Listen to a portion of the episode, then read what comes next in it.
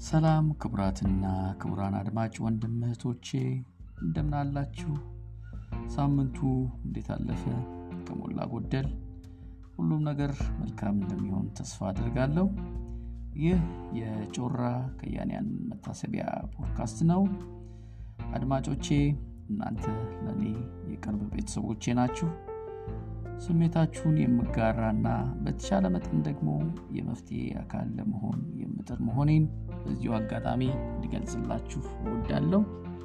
በዚሁ ባሳለፍነው ሳምንት የቅርብ ወዳጄና የፕሮግራሜ አድማጭና ተከታታይ የሆነችው ወይዘሮ መሀሌት አያና አባት ህልፈትን በመስማቴ በእጅጉን በጣም አዝኛለሁ። በእናንተም በአድማጮቼ ስምና በፕሮግራሙ ስም መጽናናቱን እንመኝልሻለን እላለሁ።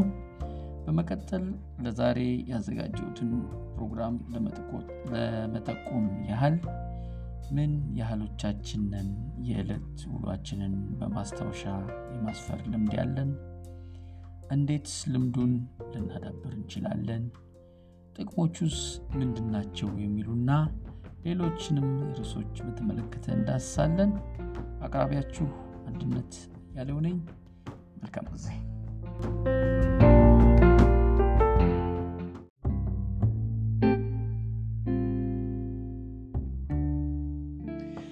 አድማጮቼ ተመልሰን ተገናኝተናል።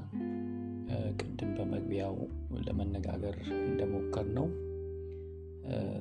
የየቀን ማስታወሻዎችን መያዝ ወይም ደግሞ በእንግሊዝኛው ዳያሪ የሚባለውን ነገር ማድረጋችን እጅግ በጣም ጠቃሚ ነው።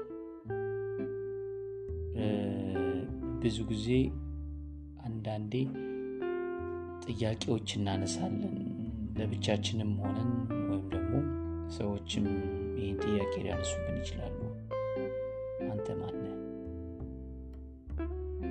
እውን ይሄ ጥያቄ በአይምሯችሁ መጥቶ አያውቅም? ማንነትዎትን ለመለየት ይታወቃል። ያው እኔ እንደዚህ ነኝ፣ እኔ እንደዚህ ነኝ ልንል እንችል ይሆናል። ግን እንደው በቃ ቁርጥ ያለ ማንነት ያንን ለማወቅ የሚችሉበት ነው reference አችሁ የሚሆነው ምንድን ነው? የኖራችሁትን ህይወት እንዴት እየኖራችሁ እንዳላችሁ መመዝገብ ከቻላችሁ maybe ዛሬ የመዘገባችሁት ከአስር ዓመት በኋላ ወይም ደግሞ ከአምስት ዓመት በኋላ ገልጣችሁ ብታዩት እንዴ እንደዚህ ነኝ እንዴ እኔ እንላለን። ብዙ ጊዜ በፊት ያደረግነውን ነገር በማስታወሻ ስናገኘው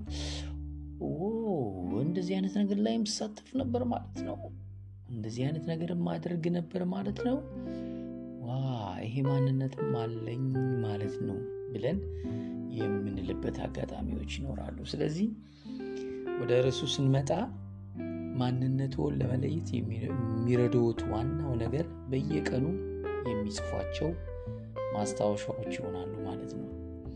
ለምሳሌ የቀን ውሎትን መጽሐፍ ይፈልጉ ይሆናል። እርግጠኛ ነኝ ይፈልጋሉ። ስለዚህ ስንጽፍ ሁሉንም አሰሱንም ገሰሱንም አይሆንም። እነዚህ ህይወታችንን የሚገነቡ አዎንታዊ ነገር ያላቸውን ነገሮች ሊሆን ይችላል ማለት ነው። ወይም ደግሞ ምናልባት አዲስ ከሆኑ የቀን ውሎትን እርግጠኛ ነኝ መጽሐፍ ይፈልጋሉ። ወይም ደግሞ ዛሬ ባይጀምሩ ለተወሰነ ጊዜ ጊዜ ሰጥተው የቀን ውሎትን እንዴት መጻፍ እንደሚችሉ ለመመልከት ሊያስቡ ይችላሉ። እዚህ ጋር ለራስዎት ቃል ይግቡ። ዛሬ በቃ እኔ ከዛሬ በኋላ በቀን ውስጥ ያከናወንኳቸውን አበይት ነገሮች በማስታወሻዬ ይይዛለሁ። ለምሳሌ ችግር ገጥሞ ያንን ችግር ፈተው ሊሆን ይችላል። የፈቱበትን መንገድ ቢይዙት ለሌላ ሰው መማማሪያ ይሆናል።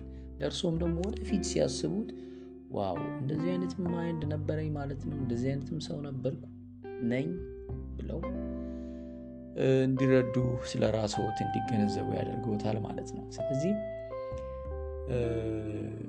ይሄ ለምን ይረዳል? ቅድም እንዳልኩት መረጃንና ስሜቶችን ለማጣራት ለመደርደርና ለማቀናጀት የሚረዳ የቀን ውሎ ዘገባን መጣፍ ግሩም መሳሪያ ነው።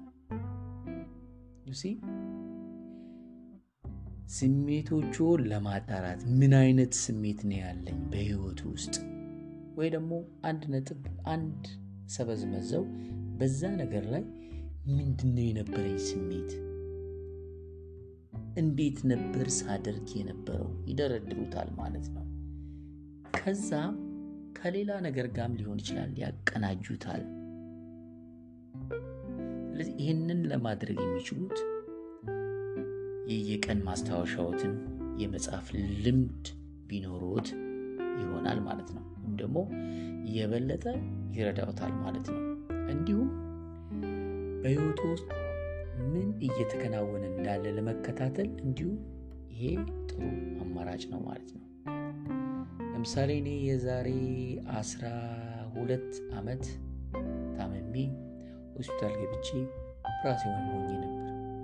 በዛን ወቅት ብዙ የተከናወኑ ነገሮች አሉ፣ በጎም የምከፋባቸውም ነገሮች። እነዛን እንዴት ነው ላውቅ የምችለው? ማስታወሻዬን ስገለብጥ ሳገላብጥ ከእኔ side የቆሙትን ሰዎች አስታውሳቸዋለሁ። በወቅቱ ይሰማኝ የነበረውን feeling አስታውሳለሁ።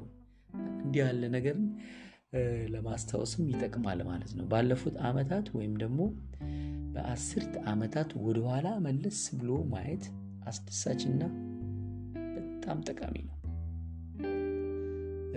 የቀን ውሎ ዘገባን መጽሐፍ እንዲሁም በስሜታዊ ወይም በአእምሮ ጤንነቱ ላይ አዎንታዊ ተጽዕኖ ሊኖረው ይችላል። እንዴት አትሉ? ወይም ደግሞ ለምን አትሉ? ምክንያቱም ለሀሳቦችና ለስሜቶች መውጣት ወይም ደግሞ ፍንትው ብሎ መታየት አጋጣሚ ስለሚሰጥ ማለት ነው። ነፍስን የሚያረጋጋ እውነት ነው። እናም ህይወትን ከጥልቅ ወይም ደግሞ ወደ ጥልቁ ገብተው እንዲያዩ እንዲመለከቱ የሚያደርጉት ይሆናል። ያ የዕለት የሚመዘግቡት ማስታወሻ ማለት ነው። ከሌሎች ስለሚሰነዘሩ ሀሳቦች ወይም ደግሞ ኩነናዎች ሳይጨነቁ የሚፈልጉትን ሁሉ የሚጽፉበት አጋጣሚ ነው ማለት ነው።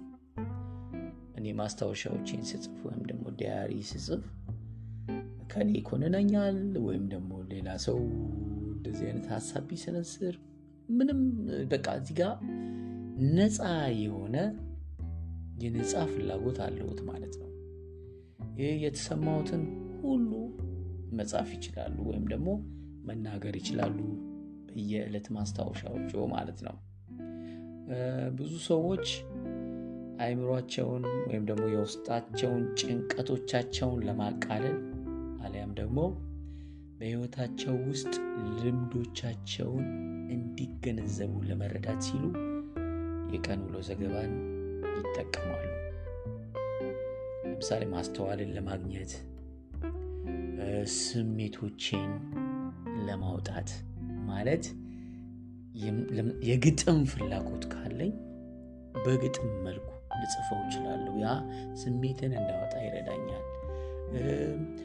ስሜታዊ ቁስሎችን ለመፈወስ እና የበለጠ ራስዎትን እንዲገነዘቡ በመደበኛ የቀን ውሎ ዘገባ ማስፈር ይገባል ማለት ነው። እዚህ ጋር አንድ ጥያቄ ይነሳል። የት ነው በምን አጋጣሚ መቼ ነው የሚጀምረው የሚለውን ጥያቄ እዚህ ጋር ልናነሳ እንችላለን። የት እንደሚጀመር እርግጠኛ ካልሆኑ እንግዲህ አሁን የምገልጽልዎትን የሚከተሉትን ሀሳቦች በንቃት ማዳመጥ ይኖርብዎታል። የቀን ውሎ ዘገባን ወይም ደግሞ በህይወት ያለዎትን ጉዞውን ሲጀምሩ እንደዚህ ያሉ ጥያቄዎችን መጠቀሙ ጠቃሚ ስለሚሆን አሁን የምገልጽላችሁን የሚከተሉትን በጥያቄ መልክ ያቀረብኳቸውን ሀሳቦች ይከታተሉኛል ማለት ነው። በመጀመሪያ ያስቀመጥኩት የወደፊት ህልሞ ወይም ህይወቶ ምን ይመስላል? በዚህ መነሳት ይችላሉ። የዕለት ማስታወሻዎችን ለመጻፍ ዛሬ ላይ እንደዚህ ነው ያለሁት፣ የዛሬ ህይወቴ ይሄን ይመስላል፣ የባለፈው ህይወቴ እንዲህ ነበር፣ ስለዚህ የወደፊት ህይወቴ ደግሞ ህልሜ ይሄ ነው ብለው ዛሬ መነሳት ይችላሉ። ዛሬ ሲነሱ የነገን ፕላን እያደረጉ ነው። ያ ደግሞ ነገ ከነጎዲያ እንዲጽፉ መንደርደሪያ ይሆኖታል ማለት ነው። ወይም ደግሞ እርስዎ ህልሞትን እየኖሩ ሊሆን ይችላል። ከዚህ በፊት ስለ ህልሞት አስበው አሁን እየኖሩ ያሉት ያንን ህልሞትን ሊሆን ይችላል። እንደዛም ከሆነ በጣም ደስ የሚል ነው። ህልሜን እየኖርኩ ነው፣ እንዲህ ነበር ማስበው፣ ዛሬ እንዲህ እንዲህ አይነት ውሎ አለኝ ብለው ለመጻፍ ይረዳውታል ማለት ነው። ካልሆነም ማለመውን ለመቀጠልና ምኞቶን ሁሉ ለመከተል የሚረዳው ይሄ ይሆናል ማለት ነው። የወደፊት ህልሞትን መጻፍ ይሆናል ማለት ነው። ይህንን ጥያቄ በጣም በጥንቃቄ ያስቡበት። ቀድሞውኑ ለራስዎ የሚናገሩትን በጭራሽ አይሆንም የሚሉትን እውን የማይሆን ህልሞች በስህተትም ቢሆን እንዳይጽፉ። እዚህ ጋር በእርግጥ በሳይኮሎጂ አስተምህሮ ስንሄድ ምንም ይሄ everything abundance ነው ማለት ምንም የሚያልቅ ሀብት የለም ወይ ደግሞ ምንም አይነት የምፈልገው ነገር የቱንም ያህል ቢሆን አገኛለሁ ብለው ይነሱ ነው የሚለው። በእርግጥ ግን እዚህ ጋር አሁን እያወራን ያለ ነው ስለ የቀን ውሎ ማስታወሻ ማለት ኢንካሬጅ እንዲያደርገውት ቀን ከቀን እርስዎን እያነቃቃዎት እንዲሄድ ስለምፈልግ ነው። በጣም ትልቅ የተለጠጠ እቅድ ወይ ደግሞ አሁን ዛሬ ላይ ሆነው ነገ ሊደርሱበት የማይችለውን ነገር በስተት አይጻፉ። ያ ኢንካሬጅ ወይም ደግሞ ሊያነቃቃዎት ስለማይችል ማለት ነው። ረጋ ብለው የወደፊት ህልሞን የአጭርና የረጅም ጊዜ ህልሞን ለመጻፍ ይጀምሩ። አሁን ይሄ ልምድ እንዲሆኑት ማለት ነው። የየቀን ህይወትዎትን የመጻፍ የየቀን ማስታወሻዎትን የመከተብ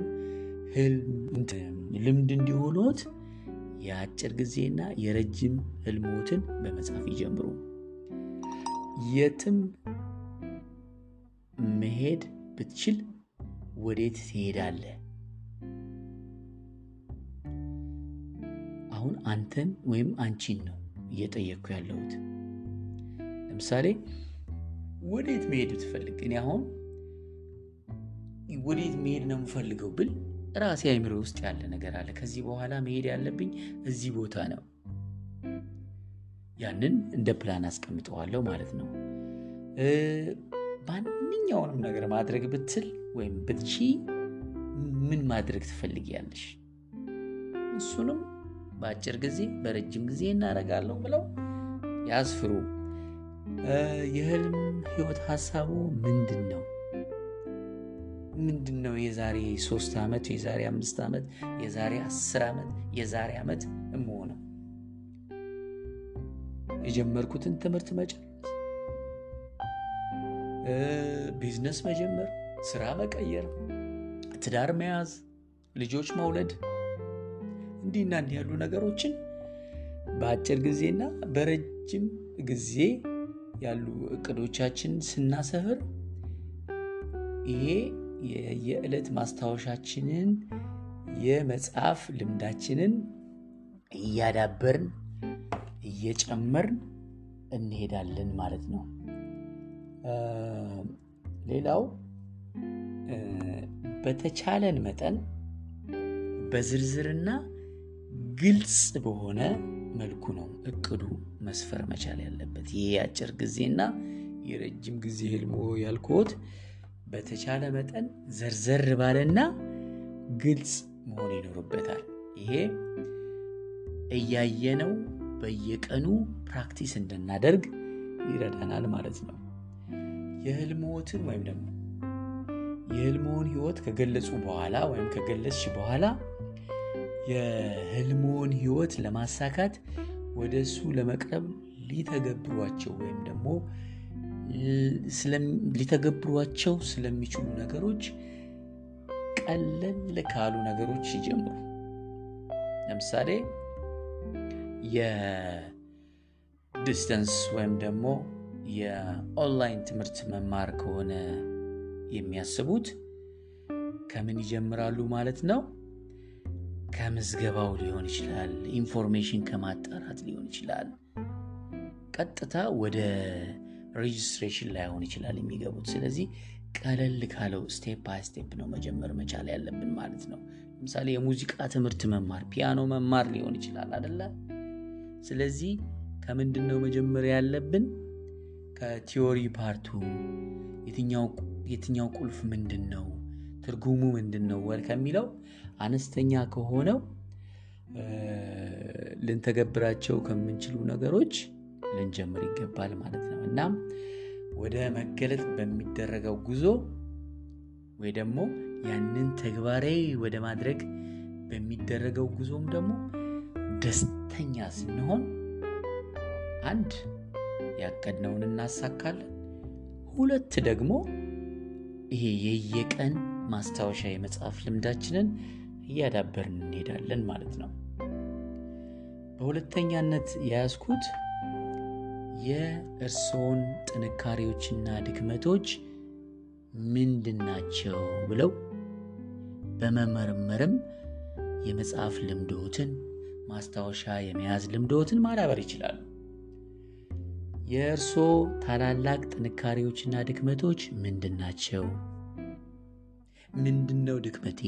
ምንድነው ጥንካሬ እንላለን ማለት ነው። እዚህ ጋር እነዚህን ጥያቄዎች በተናጠል መፍታት የሚያስፈልግ ይሆናል። ምንም ሳንሸፋፍኑ ወይ ደግሞ እርስዎ ምንም ሳይሸፋፍኑ ጥንካሬዎቹ ወይም ድክመቶቹ በሁኔታዎች ላይ ምን ያህል ቀጥተኛ ተጽዕኖ እንዳሳደሩ በዕድሜ ዘመኑ ውስጥ ምን ያህል በኔጌቲቭም ወይም ደግሞ በአሉታዊም ወይም በአዎንታዊም የነበራቸውን ተጽዕኖዎች እያሰቡ ያስፍሯቸው። ለምሳሌ ድክመት አጋጣሚዎችን እንዳይጠቀሙ ያገደውት ጊዜ መቼ ነው? አይናፋር መሆን ሊሆን ይችላል። በህዝብ ፊት ላይ የመናገር ችሎታ ላይኖሮት ይችላል። ያ ድክመት ሊሆን ይችላል። መቼ ነው ያገደውት? ጥሩ አጋጣሚ አግኝተው ያገደውት መቼ ነው? ለምሳሌ ጥንካሬው ያ ጥንካሬው እርስዎ እንዲያገኙ ወይም እንዲያሸንፉ የረዳዎት ጊዜ መቼ ነው? ያንን ይጻፉ። ስለ ጥንካሬውና ድክመቶቹ በዝርዝር ይናገሩ፣ በዝርዝር ይጻፉት። ስለ እነሱስ ምን እንደሚሰማዎትም ራሱ በግልጽ ያስፍሩት። ድክመቴ ይሄ ነው፣ ይሄ ድክመቴ በዚህ ጊዜ ይሄን አሳጥቶኛል፣ ይሄ ድክመቴ በቃ በጣም ነው የምበሳጨው በዚህ በድክመቴ ምን ማድረግ እንዳለብኝ አላውቅም፣ ወደፊት ግን ይሄን ይህን ማድረግ ይኖርብኛል እያሉ በዝርዝር ሲጽፉ የመጽሐፍ ልምድ እያዳበሩ ይሄዳሉ ማለት ነው። አንዴ ጥንካሬዎችንና ድክመቶችን ለይተው ካወቁ ወደፊት ባሉት አጋጣሚዎች እንዴት ሊጠቀሙባቸው ይችላሉ ብለው አስበው ሊያሰፉ ይችላሉ። ይህንን ጥንካሬ እንዴት ነው ልጠቀምበት የምችለው? ይህንን ድክመቴን እንዴት አድርጌ ነው መቅረፍ የምችለው ብለው ሲያሰፍራሉ ማለት ነው። የተገነዘቧቸውን ድክመቶችም እንዴት አድርገው ማሻሻል እንዳለብዎት። ከሰው ጋር በመነጋገር ትምህርት በመግባት personal development በመውሰድ እንዲህና እንዲህ ያሉትን ነገሮች በዝርዝር ሲጽፉ አሁንም እዚህ ጋር ወደ ዋናው ነጥብ ልምጣ። የየቀን ውሎትን የማስፈር ልምድ ያዳብራሉ ማለት ነው። እነዚህ እንደ መነሻ ወይም ደግሞ ምንድን ነው የሚባለው ይሄ milestone ነው የሚባለው? እንደዛ አይነት ነገር ናቸው። መንደርደሪያ ደረጃዎች ናቸው ማለት ነው። okay ይሄኛውን ማድረግ አልችልም ድክመቴን መለየት አልችልም የሚሉ ከሆነ መጀመሪያ ላይም ያነሳነውን ነጥብ ህልሜን አላቀውም ወይም ደግሞ ህልም ምንድን ነው የሚሉም ጥያቄ በአይምሮ ከመጣ በሶስተኛው የያዝኩት ምንድን ነው ደብዳቤ ይጻፉ በደብዳቤ ይጀምሩ ብዙ ጊዜ በህይወታችን ተጽዕኖ የፈጠሩብን ሰዎች በአሉታዊም በአዊንታዊም ተጽዕኖ የፈጠሩብን ሰዎች ይኖራሉ ወይም ደግሞ ስሜታችንን ያላካፈልናቸው ብዙ ሰዎች ይኖራሉ። ተማሪዎች ሳለን በአይን ፍቅር የወደቅንባቸው ያልነገርናቸው ብዙ ጓደኞቻችን ይኖራሉ። እምንፈራቸው ሰዎች ይኖራሉ። ኖ እሱን ብነግረው ይቆጣኛል የምንላቸው ሰዎች ይኖራሉ። አንዳንዱ ሰው ደግሞ ፍቅሩን መግለጽም አይችልም። ለብቻው በውስጡ ይዞ ለእናቱም ሳይነገር ለአባቱም ለወንድሙም ሳይነገር የሚቆይበት ጊዜ አለ። በህይወቱ ውስጥ ሀሳቦቹን ወይም ስሜቶቹን ለማካፈል ያልቻሉት አንድ ሰው ይኖራል። ያንን ሰው ያስቡ። ግን አሁንም ድረስ የሚፈልጉት ሰው ሊሆን ይችላል። ምን ማለት ፈልጌ ነው? በንግግር ሀሳቡ ለእርሱ ለመግለጽ ያልቻሉት ሰው ካለ እሱ ደብዳቤ ይጻፉ ይህ እርስዎ የሚደሰቱበት አሊያም ደግሞ ያፈቀሩት ሰው ወይም ደግሞ እርስዎ ላይ አስደናቂ ተጽዕኖ ያሳደረ ሰው ሊሆን ይችላል። ታዲያ ያንን ደብዳቤ ጻፉት ማለት ለእርሱ ይላኩለት ማለት አይደለም። ጽፈው ያስቀምጡት። ስሜቶቹን ይጻፏቸው እዛ ላይ። እንዲህ እንዲህ ነው እንዲህ እንዲህ ነው እንዲህ ነው ብለው ይግለጿቸው ለምሳሌ እኔ ያንን በተመለከተ አጠር ያለች ግጥም አለችኝ። እሷን በኋላ አቀርብላችኋለሁ። እንደው እንደ ምሳሌ እንድትሆን ብዬ ነው። በስድ ንባብ መልክ ሊጽፉት ይችላሉ በግጥም መልክ ሊጽፉት ይችላሉ። ይህ እድል ያልነበረውትን ወይም ደግሞ በወቅቱ ለማጋራት የሚፈልጉትን ነገር ለማግኘት በቀላሉ የሚደረግ እንቅስቃሴ ነው። አጠገቦት ልክ ያ ሰው እንዳለ አድርገው በቃ በሚፈልጉት መልክ ይጽፋሉ።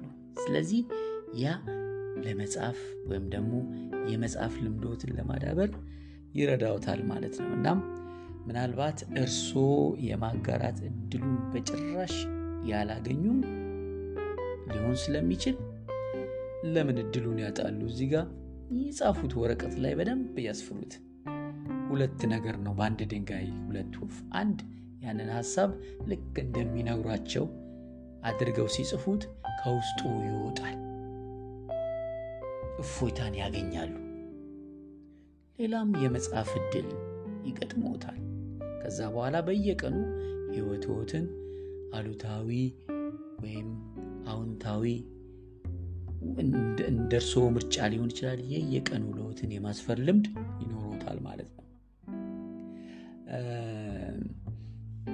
ሌሎች ምሳሌዎችም ሊኖሩ ይችላሉ ለሚያፈቅሩት ሰው ብቻ አይደለም። ቅድም እንደገለጽኩሎት ለሚፈሩት ሊሆን ይችላል። በጣም በሚፈልጉበት ጊዜ ለእርሶ የነበረ ሰው ሊሆን ይችላል። በጣም ባለውለታው ሊሆን ይችላል። ያን ሀሳቦትን ያልገለጹለት።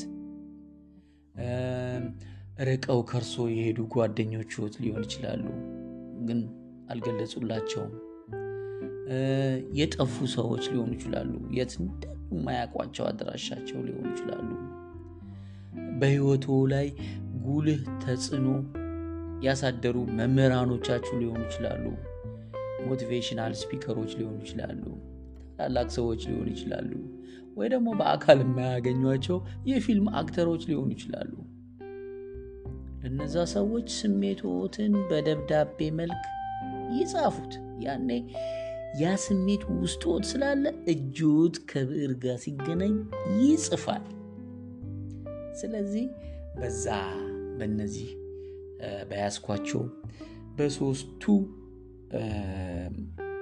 ምንድነው የመነሻ ሀሳቦች የመንደርደሪያ ነጥቦች በመነሳት የመጽሐፍ ልምዶትን በደንብ እያዳበሩ የቀን ውሎትንም የመጽሐፍ ልምዶት በደንብ እየዳበረ ሄዶ ለወደፊቱ ከዛሬ ጀምረው የጻፉት የህይወት ማስታወሻ የእርሶን ማንነት በደንብ እንዲለዩበት ይረዳውታል የሚል ምክረ ሀሳብ ነው ያለኝ። ይህን በተመለከተ ቅድም በገባሁላችሁ ቃል መሰረት ቆይቷል ከጻፍኩት። እስቲ አጭር ነው እሱ ከጥቂት አፍታ በኋላ አነብላችኋለሁ። እስከዛው መልካም ጊዜ። ጅምሬ ይላል ርዕሱ።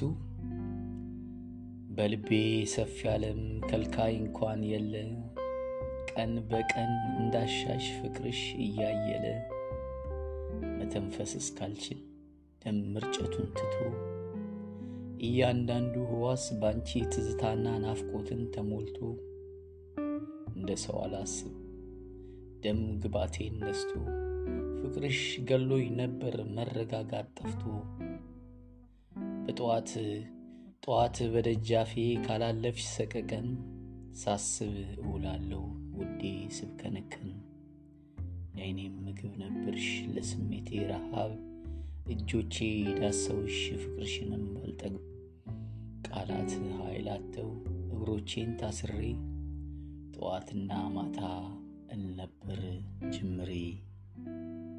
አድማጮቼ ያው እንደ ማሳያ እንደሆናችሁ ብዬ ያቀረብኩት ነው። መቼም በፕሮግራሙ ደስተኛ እንደነበራችሁ ተስፋ አድርጋለሁ። ያው የፕሮግራሙ መጠናከር ዋነኛው ግብአት እናንተ ናችሁ። የእናንተ አስተያየትና የእናንተ ሞራል ለእኔ ጠንክሮ መስራት እንደ ነዳጅ ስለሚያገለግል አሁንም ከወንበሬ ተነስቼ አመሰግናችኋለሁ። የዛሬው ፕሮግራም ይህንን ይመስላል።